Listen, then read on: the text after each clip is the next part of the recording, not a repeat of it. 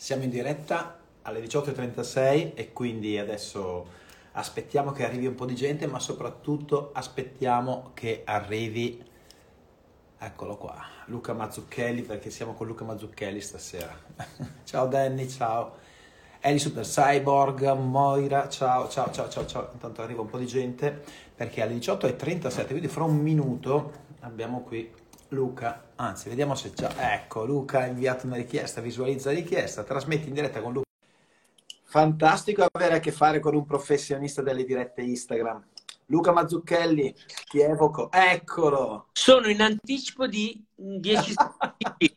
eh, ripasso tra un attimo. No, no, no, va benissimo, va benissimo. Benvenuto Luca Mazzucchelli, Grande benvenuto. Oh, ma come... Aspetta che mi sistemo un attimo meglio il cavalletto, eccetera. Come stai, caro? Tutto bene? Come, come, noti, come noti, stasera ho attaccato un, uh, un, backdrop qui, uno scenario con una metropolitana giapponese per sentirmi più, più così, più, più, più citizen, più urban. Ecco, facciamo così. Funziona. Ma dove sei? Adesso, aspetta.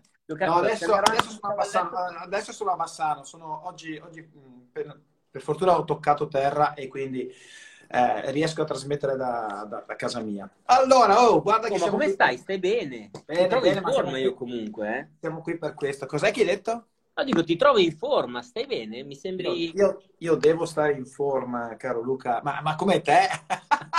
non c'è una reale alternativa ed è un grande vantaggio per uno come me che ha scritto un libro come alternative. Eh, devo riconoscere che a volte non averne è meglio e quindi, quindi... esatto. No, comunque, comunque tutto bene, ma sono molto contento perché ci sono un sacco di amiche, un sacco di amici tra l'altro. Allora, l'ho scritto davvero a tante persone e, e mi fa super piacere. Poi c'è un sacco di gente, addirittura gente che già ce l'aveva e quindi tutti contenti oh, a, a venire. Sai Seba, quando, quando si avvicina verso fine, verso fine, anno, io ti penso in particolare, perché mi ricordo che tu una volta in una delle live che avevamo fatto tempo fa, mi avevi detto che avevi tra i vari rituali di fine anno questa cosa di prendere delle scatole e di mettere nelle scatole gli oggetti per te più rappresentativi dell'anno. E quindi, e quindi, ogni volta mi, mi ricordo questo esercizio perché anch'io ho un po' tutti i miei rituali a fine eh, anno. Eh sì, lo so, so bene, so bene. Esatto, vabbè, no, davvero, quella è una bella cosa. Poi eh, è che è un po' magari ingombrante la scatola, questo dipende da quanto spazio uno ha a casa, però poi anche ritirarla fuori da là un tempo, queste time box come le chiamo io, e ti si riapre tutto qua. Però ascolta, siccome abbiamo il privilegio, l'onore di averti qui questa sera, beh, vabbè, io eh, questa sera concentrerò, ma anche per focalizzarci su appunto il nuovo libro edito da Giunti, Luca Mazzucchelli, Psicologia strappo, 60 pensieri da leggere, conservare e condividere con le persone che ami. Eccolo qui. Allora, eh, guarda, io, io, mi sono segnato anche un po' di cose e, e così. E non so, non so quanto spoileriamo dicendo che è un libro anomalo, anche da un punto di vista grafico e anche da un punto di vista strutturale, mettiamola così, perché, perché beh, vabbè, io, io ve lo dico, no? sono 60 idee trasformative da strappare. Allora, Luca, siccome è più importante che parli tu eh, rispetto, io, io, faccio, io lancio solamente dei ganci, eh, come mai 60 e come mai da strappare? Allora, dunque, sul 60 devo dire è stata un'operazione di sintesi sulla sintesi, eh, anche per esigenze, insomma, di, di, costi, perché sai, stampare a colori, eh, poi hai visto che bella carta? molto, beh, molto, super gommosa, super... Vero, un bellissimo, eh, un bellissimo tatto, sì. E anche dentro le tavole sono fatte bene, quindi eh, io ne avevo 300, io in realtà guarda, ne avevo 360, eh, perché dicevo, faccio il calendario 365 a strappo, ogni giorno una cosa diversa poi abbiamo visto un attimo il piano costi ho detto riduciamo e invece che un calendario ci inventiamo un libro. Partiamo da queste 60 che secondo me sono anche quelle insomma, a cui io probabilmente sono, sono più, più, legato in questo momento e, e, mi piacevano parecchio. Ecco, e poi perché da strappare? Perché vedi, Psicologia strappo è un libro un po' irriverente da questo punto di vista che non, non, si accontenta di, di stare eh, lì sulla, sulla, scri- sulla, scrivania o sulla libreria dopo un po' a prendere polvere, ma a lui gli piace vivere.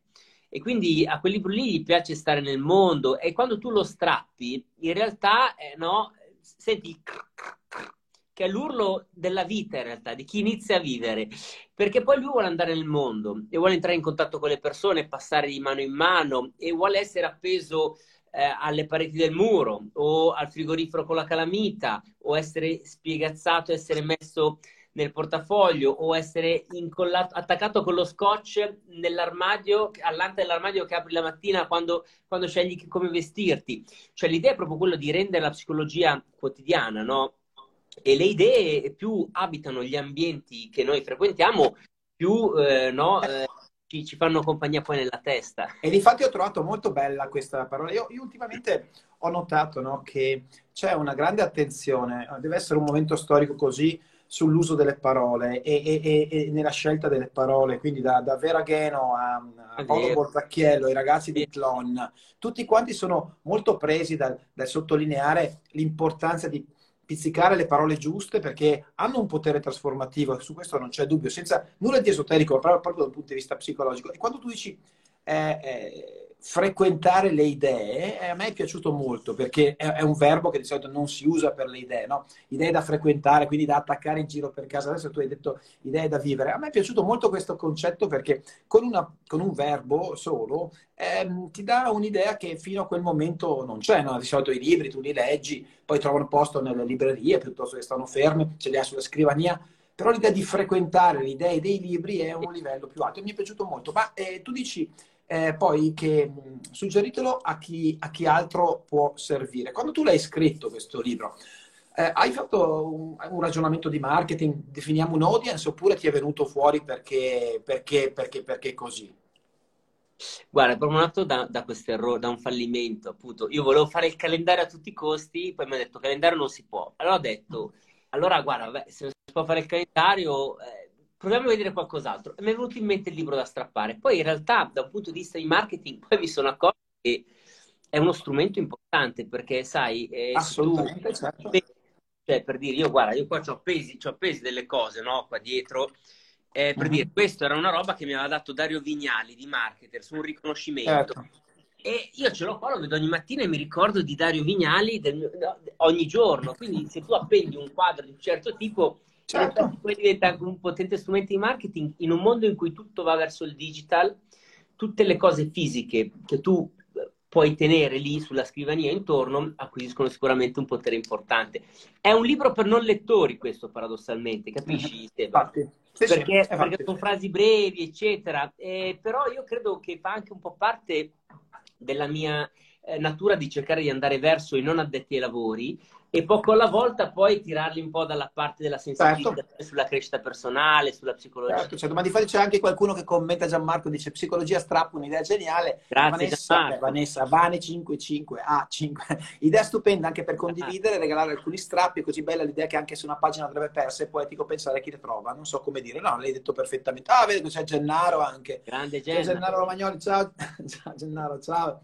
Gennaro, aspettiamo anche te qui, come al solito. Eh. E, allora, tanto per capirci, il libro, tanto per andare avanti, 60, questi 60 pensieri sono mm, praticamente fatti così. C'è una pagina eh, dove c'è una grafica, adesso magari ci parli della grafica, da dove arriva, una frase a firma di Luca e un retro è un retro in cui c'è una spiegazione un po' più eh, elaborata e, e, una serie di stimoli. Um, allora, intanto partiamo dalla grafica, perché la grafica è molto curata, al di là della qualità del, del libro, che, cioè anche della copertina e della carta, ma anche quella interna che è molto bella. Ma la grafica da dove arriva, Luca? Allora, la grafica l'ha fatta questo bravissimo ehm, illustratore italiano che si chiama Enrico Albisetti.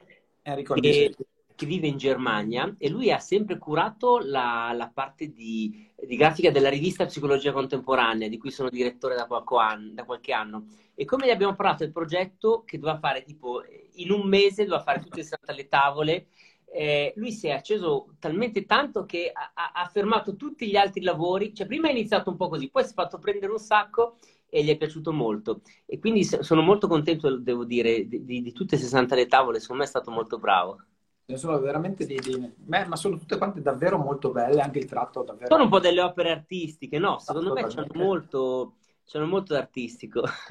Comunque, siccome è un libro, è un libro oggettivamente anomalo per come è strutturato, quindi eh, in questo caso non siamo in presenza di una trama, ma siamo in presenza di una rete più che, più di una trama, nel senso che ci sono nodi qui e là. E io, io me ne sono segnati alcuni, primo perché appunto va spoilerato il libro, va, va preso, comprato e in questo caso anche proprio è, è usato nel senso più più tecnico della parola, e io me ne sono segnate alcune eh, che magari mi risuonavano un Vai, po'. No? Sono curioso, e, cioè, e, allora è quello che ti volevo chiedere, anche per, per, le, per, le, persone, gli amici e le amiche. Ah, a proposito, cioè Sherlock anche dice sarebbe bello organizzare una mostra d'arte e psicologia. Ah, bello, bello, bello, bello, bello. Una bella idea, Roxanne. E, allora io facciamo così una specie di piccolo, piccolo giochetto in cui io ti mostro la frase e tu, a, a beneficio di tutti quanti, ce la commenti e sarà una, piccola percentuale spoilerata del libro, ma insomma poca cosa rispetto alle 60 idee. Allora, guarda, parto da questa che mi risuona bene, no? Se non hai un piano per il futuro, qualcun altro lo avrà per te, no? Che a me, a me questa cosa, insomma, è da sempre che mi colpisce. Ecco, però te la lascio commentare, perché Dai, ci vengo allora, davvero. Guarda, questa, questa frase io mi sono reso conto eh, stando su Facebook, no? Banalmente, perché cioè, se tu sei lì sui, sui social, cioè tu, eh, la riflessione è partita da questa cosa, no? Ti fai usare dalle tecnologie o usi le tecnologie in base ai tuoi piani? Io parlo molto di pianificazione come te, d'altra parte siamo forse anche un po' esagerati, io non lo so, però... Vabbè, apprendiamo da, naturalmente da esperienze, da punti di vista diversi, però il punto d'arrivo è molto simile, sì. Assolutamente sì. E quindi, e quindi sai, io pianifico perché pianifico? Perché è importante e mi dico ma cosa pianifichi a fare, a che cosa serve? E allora, mentre ero lì su Facebook, vedo tutte queste pubblicità, ads, e poi mi rendevo conto che magari entravo su Facebook così, contro... senza un piano preciso, e poi dopo mezz'ora ero ancora lì a smanettare, a spippolare, no? E, e lì, mi sono reso, sono reso conto che dicevo, certo che se io entro in questa piattaforma senza un piano preciso per utilizzarla, poi c'è il piano della piattaforma che usa il mio tempo, no? E però mi sono reso conto che questa è un'idea che in realtà si può generalizzare a tante altre cose, no? Cioè, quindi, ehm, eh, se tu non hai un piano per il tuo futuro, eh, c'è sicuramente qualcun altro che avrà un piano per te. Allora, io, io ho un piano per te, caro amico che mi stai ascoltando, perché vorrei che tu sposassi e acquistassi delle idee eh, che secondo me possono aiutarti a migliorare, no? Però eh, io non so se poi ciò che io voglio vendere a te, che magari sono idee gratuite, no? Non necessariamente sono effettivamente quello che anche tu vuoi. Quindi, se non hai un piano per il tuo futuro, qualcun altro ce l'ha per te, ti vuole mettere in guardia, è un'idea che tu ti devi ricordare, perché è importante essere consapevoli della direzione che tu vorresti dare alla tua vita. Certo, trovo questo anche molto onesto perché in in un mondo fatto per, per, il momento, per esempio, basato su regole di mercato, è evidente che per, per stare al mondo tutti devono vendere qualcosa a qualcun altro. La, la, la gradazione di moralità e di, di, onestà intellettuale dentro a queste cose fa un'enorme differenza, quindi eh, è interessante, è interessante quello che dici. Ascolta, io ho un'altra frase qui che mi è piaciuta molto. Eccola qua, te la mostro non puoi diventare tutto quello che vuoi, ma puoi diventare tutto quello che sei, no? E anche qui ti lancio la palla perché in verità, eh, se tu eh, scorri, se adesso piglio Instagram e, e, e, clicco persone da seguire, ne troverò una valanga che mi spiegheranno che posso diventare qualsiasi cosa io voglia. Allora, io da un punto di vista manageriale, perché questo è il mio take, è il mio punto di vista, naturalmente, e non può essere diversamente, so che questa non è la verità per mille motivi. E da un punto di vista psicolo- cioè, psicologico, comunque dal punto di vista dello psicologo, eh, perché tu mm, mm, becchi questa frase? No? Puoi essere quello che, che puoi, essere il massimo di quello che puoi essere, ma non puoi essere quello che vuoi. Allora, guarda, io, cioè, sai, eh, ci sono tante persone che, che, hanno e promuovono, come dicevi tu, questa idea, se vuoi puoi. Se vuoi, se tu ti ci impegni veramente, se ti ci metti, puoi diventare qualsiasi cosa. Allora, cioè, vedi, io vorrei magari, che ne so, diventare campione di NBA, poi voglio essere presidente degli Stati Uniti solo nei giorni pari, però così almeno c'è un po' di tempo libero. Poi vorrei essere un ottimo marito, il miglior padre del mondo e, e padre eterno. Cioè, il punto che cos'è? Non è vero che tu puoi diventare tutto quello che vuoi, ma è questo è perché la nostra, noi abbiamo una natura che non va violata, ma va assecondata, cioè dentro ognuno di noi c'è un seme. E questo seme ha un potenziale. E noi dobbiamo prima conoscere il seme e sapere che se è un girasole avrà bisogno di una certa quantità di luce, di acqua e un certo tipo di eh, terreno, mentre invece se magari è un'edera o una pianta rampicante, quel seme lì ha bisogno di tutt'altre condizioni. E tu non puoi ostinarti, non puoi pensare, non puoi coltivare delle aspettative che, su una rosa, su un seme di rosa che diventi un'orchidea. Non puoi perché è sbagliato. Quindi il concetto è proprio questo, cioè tu puoi essere Eh, probabilmente lo vediamo molto bene sui nostri figli, eh, per, chi genit- per, chi ha, per, chi è genitore. Cioè, tu puoi essere un genitore falegname o un genitore giardiniere, però tu puoi essere anche un leader falegname o un leader giardiniere e con te stesso tu puoi essere un falegname o un giardiniere, cioè il, il genitore falegname che cosa fa? Vede il figlio come un pezzo di legno e ha un'immagine quel, della forma che il pezzo di legno dovrà prendere. Quindi un colpo di accetta alla volta dà a quel pezzo di legno la forma che lui voleva. Ok? Ecco, questa è una visione del, della crescita personale. L'altra certo. visione alternativa che io mi sento suggerire invece è quella del giardiniere. Il giardiniere sa che c'è un seme nel figlio, il leader giardiniere sa che c'è un seme nel collaboratore e, e conosce il seme e poi si adopera per farlo diventare al meglio di ciò che lui è, cioè ogni tentativo di violare la nostra natura ci porta a un qualche livello a un'infelicità.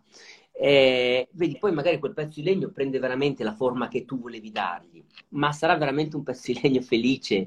Eh, questo io non credo, quindi dobbiamo contrastare, secondo me, con tutte le nostre forze questa idea che tu puoi diventare tutto quello che vuoi, ma sicuramente tu puoi, anzi tu devi diventare tutto quello che sei. Quindi, lo dicevano già i greci, conosci te stesso e dopo che conosci te stesso diventa chi sei. Se tu capisci di essere un girasole, allora secondo me è anche giusto pensare in grande, dire ok, sono un girasole e voglio essere il girasole più alto del mondo. Va bene, perché è coerente alla tua natura, no? È coerente a ciò che il tuo seme dice. Lì sognare in grande, lì puoi diventare tutto quello che sei, no? Però eh, altrimenti non, non, non, funziona, secondo me. Ecco, sono più le delusioni cui uno va incontro. Ti torna.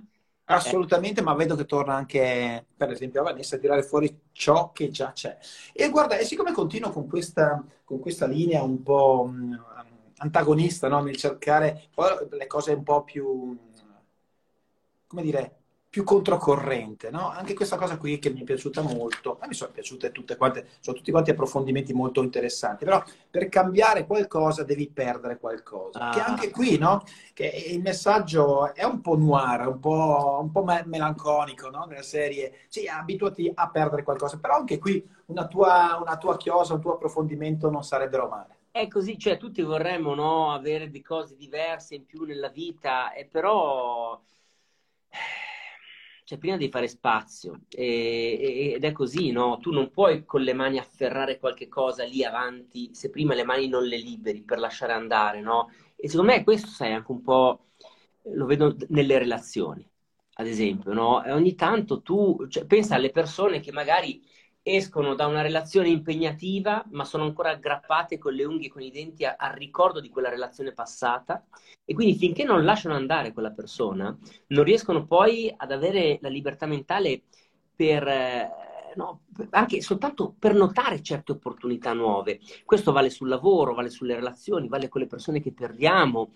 E quindi eh, per, per avere qualche cosa, sì, esatto, per, per ottenere qualche cosa devi essere pronto a lasciare andare. È triste, ma non, non solo, cioè la vita è fatta di continuità e di rinnovamento anche. Il rinnovamento implica anche l'accettare di, di, lasciare andare, insomma. e anche noi... Guarda, c'è, c'è, esperienza colta, siccome ci si dice rispondeteci per favore. Quindi se uno nasce da due genitori di merda, ha un seme di merda, sarà una persona di merda? Eh, eh, beh, io, io ho, una, ho, una, mia opinione su, sul tema. Tu cosa ne pensi? Ma bisogna vedere che cosa vuol dire, no? Sui genitori di merda. Cioè, eh, non credo che loro per natura siano cattivi. Magari loro ti hanno passato un'educazione di un certo tipo, non lo so, però eh, io credo che ognuno di noi abbia, delle, abbia sempre un valore al suo interno, abbia sempre delle, dei punti di forza e questi vanno conosciuti nelle criticità e nei punti di risorsa che ognuno ha. E poi soprattutto credo che arrivati a una certa età, eh, uno deve assumersi la responsabilità del proprio futuro, del proprio miglioramento personale e smettere di dare la colpa ai genitori. Perché sennò tu continui ad andare lì a ricercare quelle coccole che magari perdute, che non ti avevano mai dato, no? E quindi credo che mh, mm, bisogna anche imparare a lasciare il passato nel passato, eh, ad apprezzare, a, a trovare, guarda, se vuoi anche un po' eh, gli insegnamenti dei momenti difficili, no? O degli svantaggi. Eh, io, io, veramente ho, ho, ho trovato, cioè, ta- dai tanti miei fallimenti del passato, grazie proprio a quelle cose lì, per dire, nel mio seme c'è una roba. io faccio fatica a capire. Cioè, io quando ero alle elementari, eh, probabilmente avevo un disturbo del, dell'apprendimento non diagnosticato. Però vedi, oggi perché la gente mi dice che sono bravo a spiegare le cose? Eh, perché io ho avuto difficoltà, perché avevo, no, proprio per, perché avevo quella difficoltà lì a, ad ascoltare e a capire le cose. Ogni qualvolta io spiego i concetti, li spiego a quel bimbo lì che in prima, seconda, terza, quarta, quinta elementare faticava e annaspava, no? E ogni volta che li racconto a lui, e quindi perché mi dico, se riesco a spiegarli, a capirli io e a spiegarli a quel bambino lì, allora riesco a spiegarli e a farli capire anche le altre persone. E quindi, eh, caro amico, se i genitori di merda sono anche nel presente, concentrati meno su di loro e concentrati più su di te. Eh, è possibile. No, c'era, anche, c'era, anche Andrea, c'era, anche, Andrea, Sales che diceva come fate a dire che sono riflessioni interessanti? Questo è fatalismo, determinismo. non ho capito Andrea, caro, le riflessioni interessanti... No, no, perché qualcuno ha detto che sono riflessioni interessanti e Andrea dice ma questo è fatalismo o determinismo. Adesso mh, mm, non so cosa inter- intendesse esattamente Andrea, ma credo che l'interpretazione non sia esattamente quella corretta. Fatalismo mi sembrava che non, non fosse esattamente nelle parole che hai espresso tu. E ho perso forse un po' anche le mie parole, ecco, io non, non, non, credo molto nel determinismo, ecco, io credo che noi siamo veramente artefici della nostra vita, chiaramente entro certi limiti, non siamo onnipotenti, no? E, anzi, non, non, crediamo nel se vuoi puoi, no? Noi crediamo invece che puoi diventare quello che sei, se ti ci impegni, se hai una buona strategia, se hai voglia di, di dare... Di Difatti credo che, che, che, che, su questo punto probabilmente ci sia stata un'incomprensione con Andrea. Comunque Andrea, se non è stato chiaro qualcosa, mandaci una riflessione che sarebbe interessante. Eh, Ma volentieri. E intanto, a parte chiedere alle persone che sono online di mandarci anche delle, delle domande, e, ehm, tu qui, qui, dentro, senza, ti avevo dette tre, ne abbiamo fatte tre su 60, quindi la percentuale Ma è ragionevole. Guarda, non è un problema, caro. è ragionevole, però eh, c'è, c'è, una parte dedicata alle abitudini. E, e, con te, con le abitudini, vado sul sereno perché tu, con, diciamo così, con quello che hai scritto fino adesso, ehm, tu, tu, fai riferimento alle abitudini e a quell'1% di miglioramento continuativo. Eh, lo fai sempre, fai sempre questo riferimento. E, ehm, tu stai continuando ad applicare questa regola anche per te. Adesso tu sei una persona che viene molto ascoltata, ha, ha, ha successo, viene, viene, presa come punto di riferimento da, da, da, un pubblico molto vasto. Tu continui ad applicare questa regola per te e se si funziona ancora.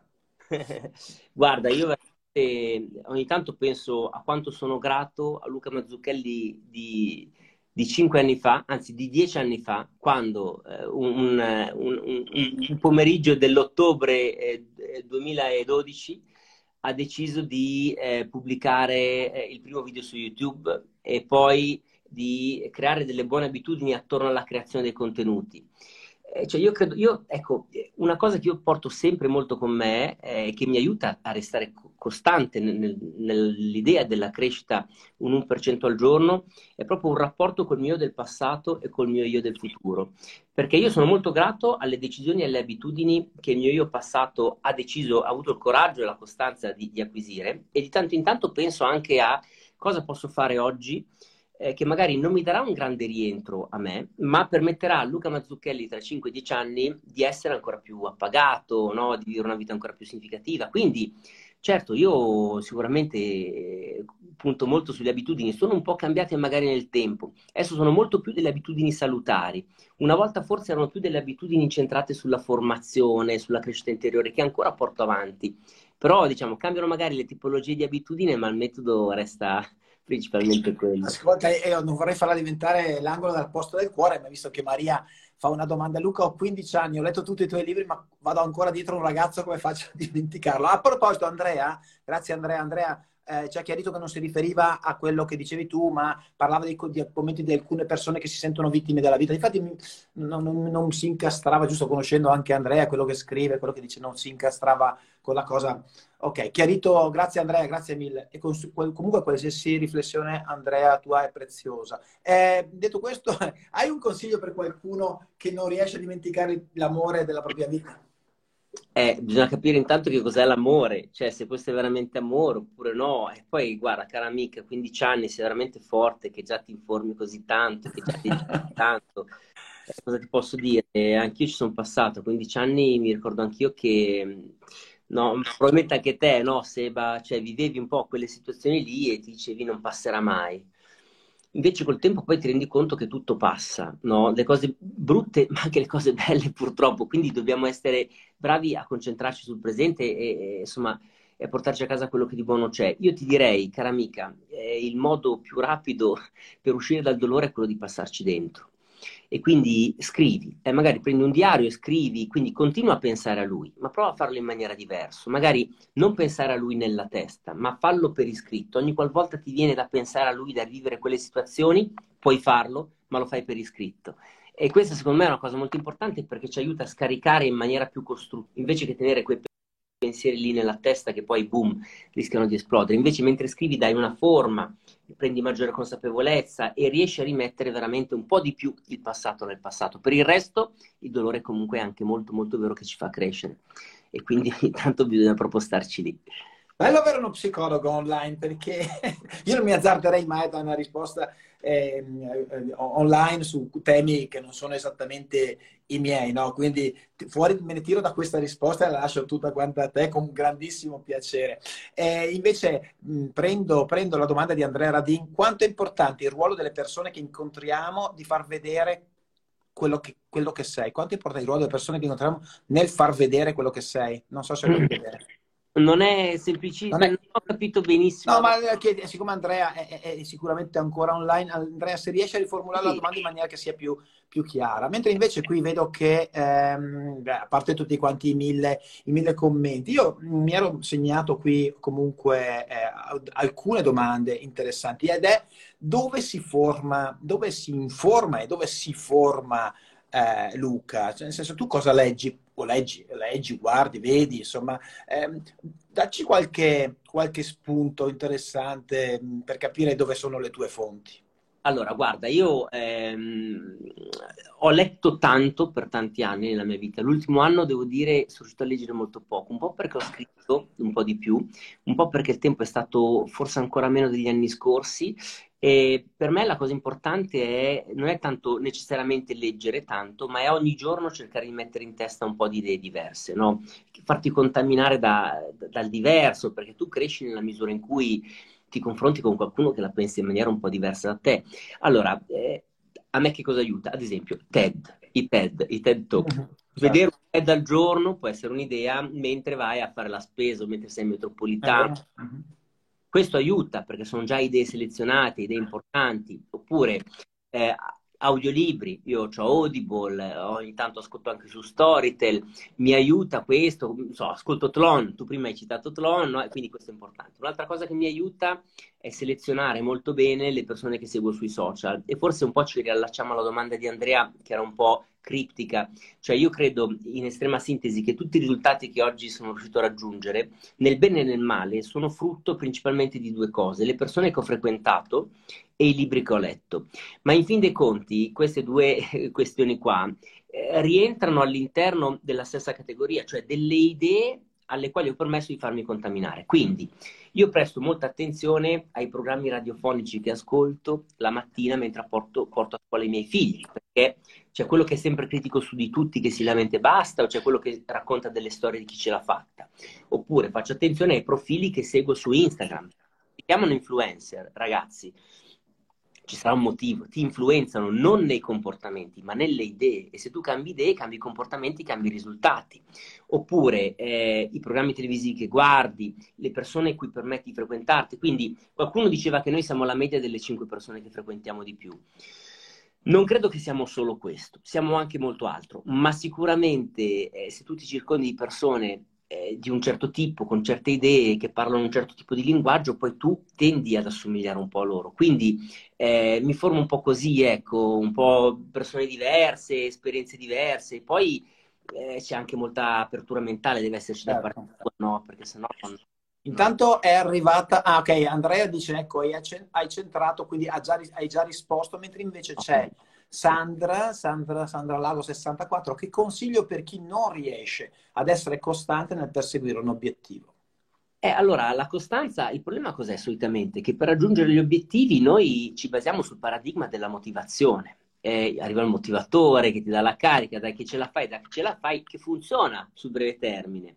Però per riuscire a essere costanti dobbiamo eh, ribaltare un po' eh, il, il, tema del paradigma della motivazione, che, che finché c'è siamo tutti contenti, eh, però abbracciare invece quello delle abitudini, secondo me. Allora, sai, il libro che ho scritto, 1% insegna proprio questo, un metodo chiaro, scientifico, pratico, per trasformare i comportamenti in eh, automazioni, no? per rendere i comportamenti talmente semplici da non potergli dire di no. Come si fa? Eh, guarda, insomma, il metodo è un po' complesso, però su YouTube trovi dei, dei, video anche gratuiti nei quali un po' lo spiego.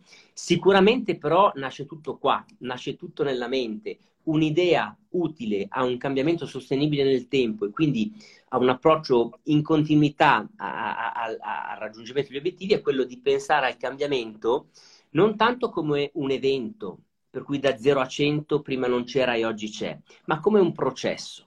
Quindi eh, cercare di migliorarsi ogni giorno un 1% rispetto al tuo io di ieri, a fine anno, ti porterà a essere 365 volte più forte il tuo punto di partenza. Se tu approcci gli obiettivi con questa mentalità, per quella che è la mia esperienza, fai già un buon passo in avanti verso la, eh, il raggiungimento. C'era continuo. un'amica, Vanessa, che domandava, nelle tue abitudini includi anche della meditazione di qualsiasi genere? Sai che devo dire poco. Eh, ho tante abitudini importanti, psicologiche, anche introspettive, scrivo, eccetera. La motivazione, eh, non so perché, con me non è mai stata un'abitudine particolarmente game changing. Medito di tanto in tanto un po' a modo mio, cioè io, eh, io più che altro acquisisco la presenza, quindi ogni tanto tocco il tavolo eh, de- della mia scrivania e mi, mi, concentro sulle sensazioni che ho sulla pelle, oppure ogni tanto prima di andare a dormire ascolto il mio respiro.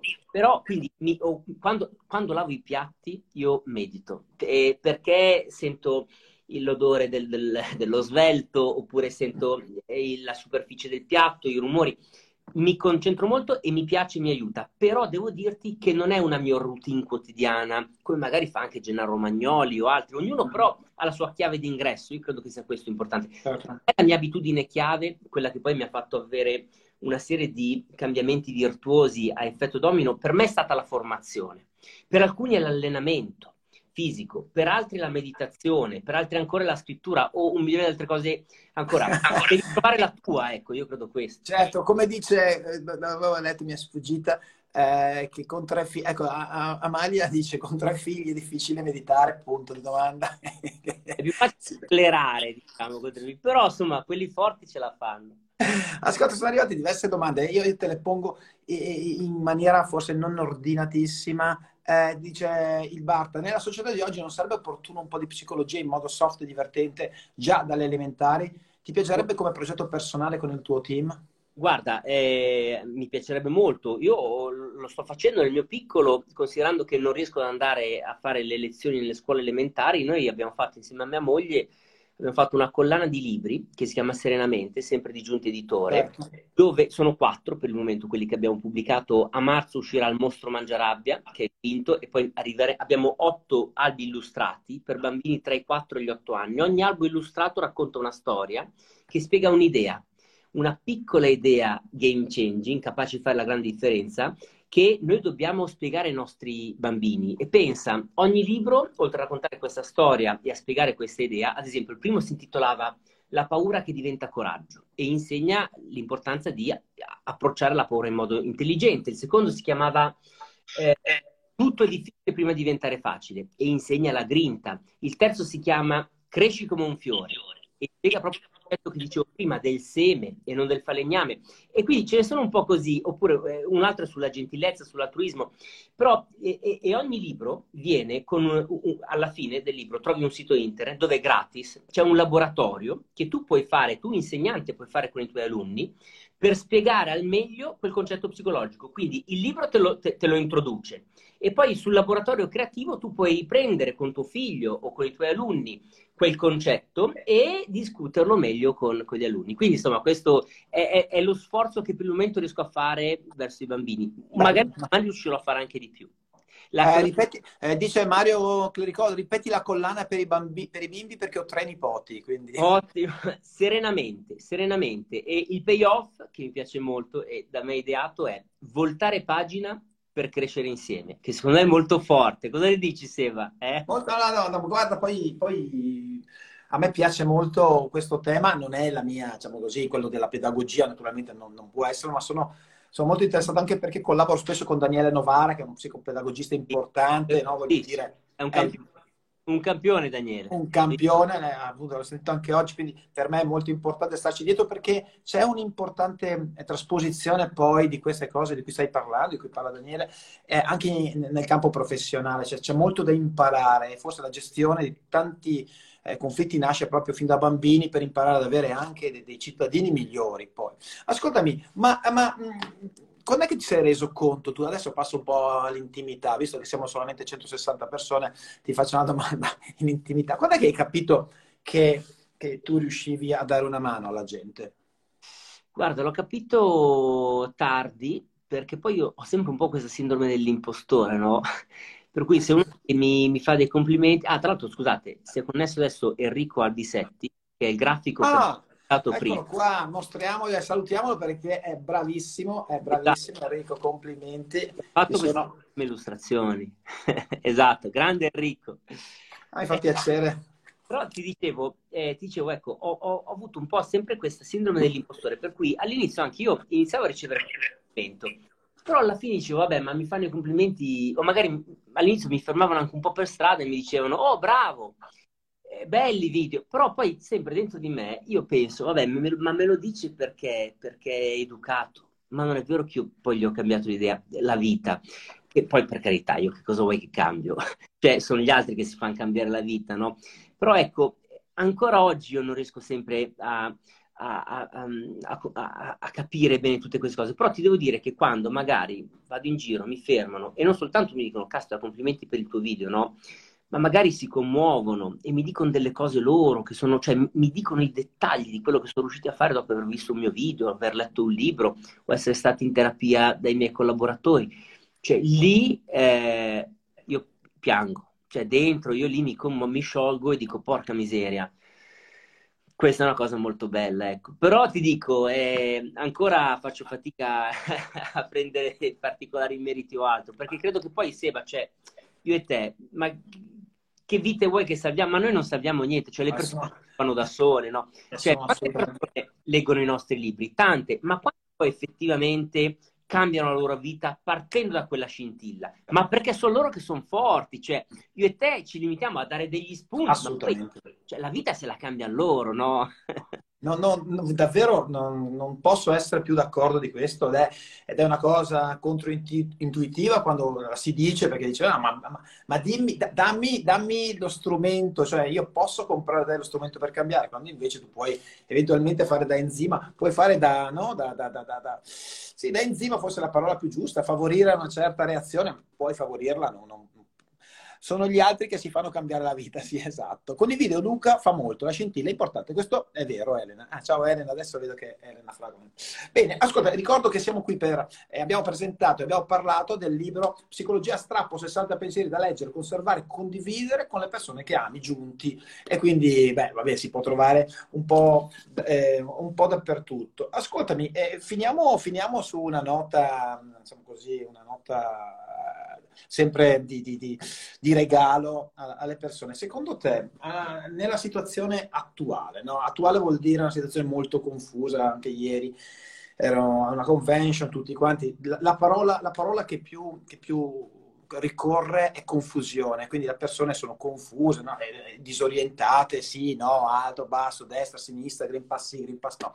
Secondo te qual è un chiodo in parete che si può offrire alle persone in questo periodo storico? Intendo dire, tu adesso hai una visione che da psicologo è il tuo tema fondamentale, però se tu fossi il, non so, nella condizione di poter dare un consiglio alla nazione, a tutte le persone, un consiglio, come te la spenderesti questa carta qui?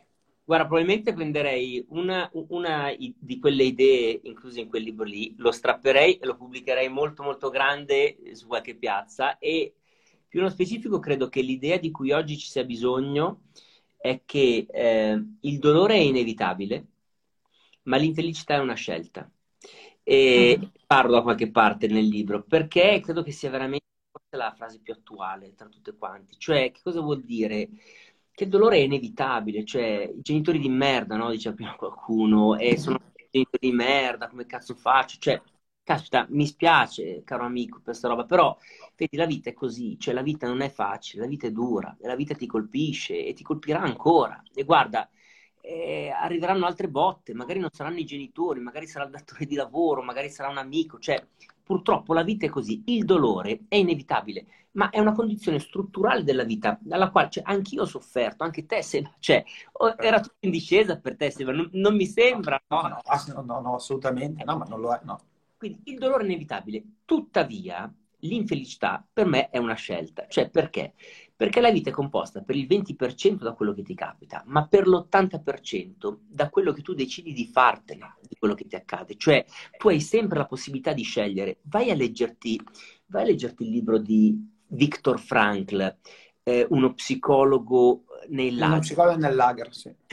Lì tu capisci, cioè, la condizione più estrema e disumanizzante del mondo, il dolore inevitabile per tutti ma tu puoi sempre scegliere una cosa, come leggere quello che ti sta succedendo.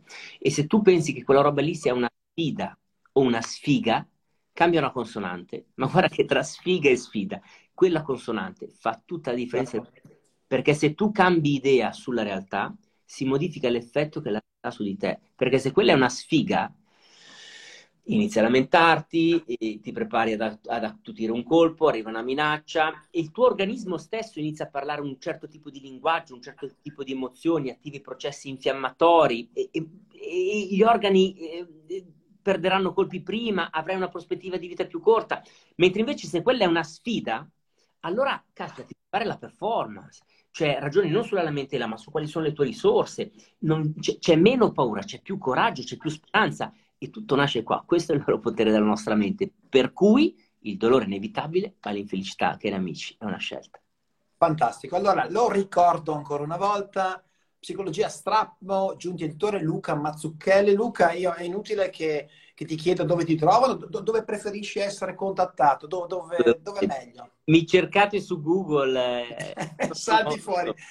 È vero. C'è Mario che dice questa diretta verrà salvata. Sì, sì, questa diretta verrà salvata e viene salvata qui su questa pagina di Sebastiano un trattino basso, la gran differenza nella parte di Instagram TV e quindi la ritrovate, ma poi la mando anche a Luca e, e, bene così. Bene, Luca, io ti ringrazio, sei stato super disponibile, super gentile, ma non avevo dubbi a riguardo. Poi, come sempre, le dirette con te sono un successo per definizione e quindi mi fa molto, molto piacere aver chiacchierato con te. Basta, sì, che altro dire, Luca? Contento. Ti ringrazio tanto, sei una bella persona, speriamo di... Oh, ma sai che ancora non ci siamo incontrati al vivo una volta, Seba? Questo, questo, questa è una caratteristica di questi tempi, no? Sviluppi relazioni con persone che non hai mai visto tridimensionalmente.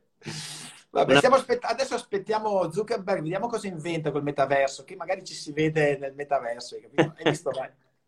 Ascolta, e niente, io mi invece ricordo a tutti quanti che esiste una pagina Facebook che si chiama Quelli che fanno la grande differenza, una pagina Facebook, ho avuto ospite anche Luca, una pagina chiusa, se entrate dentro scrivete che arrivate attraverso Luca, per dire, tanto perché cerco di fare arrivare persone che siano poi realmente interessate a parlare di tematiche come la motivazione, soprattutto da un punto di vista professionale, che questo è, la, è il tema della grande differenza.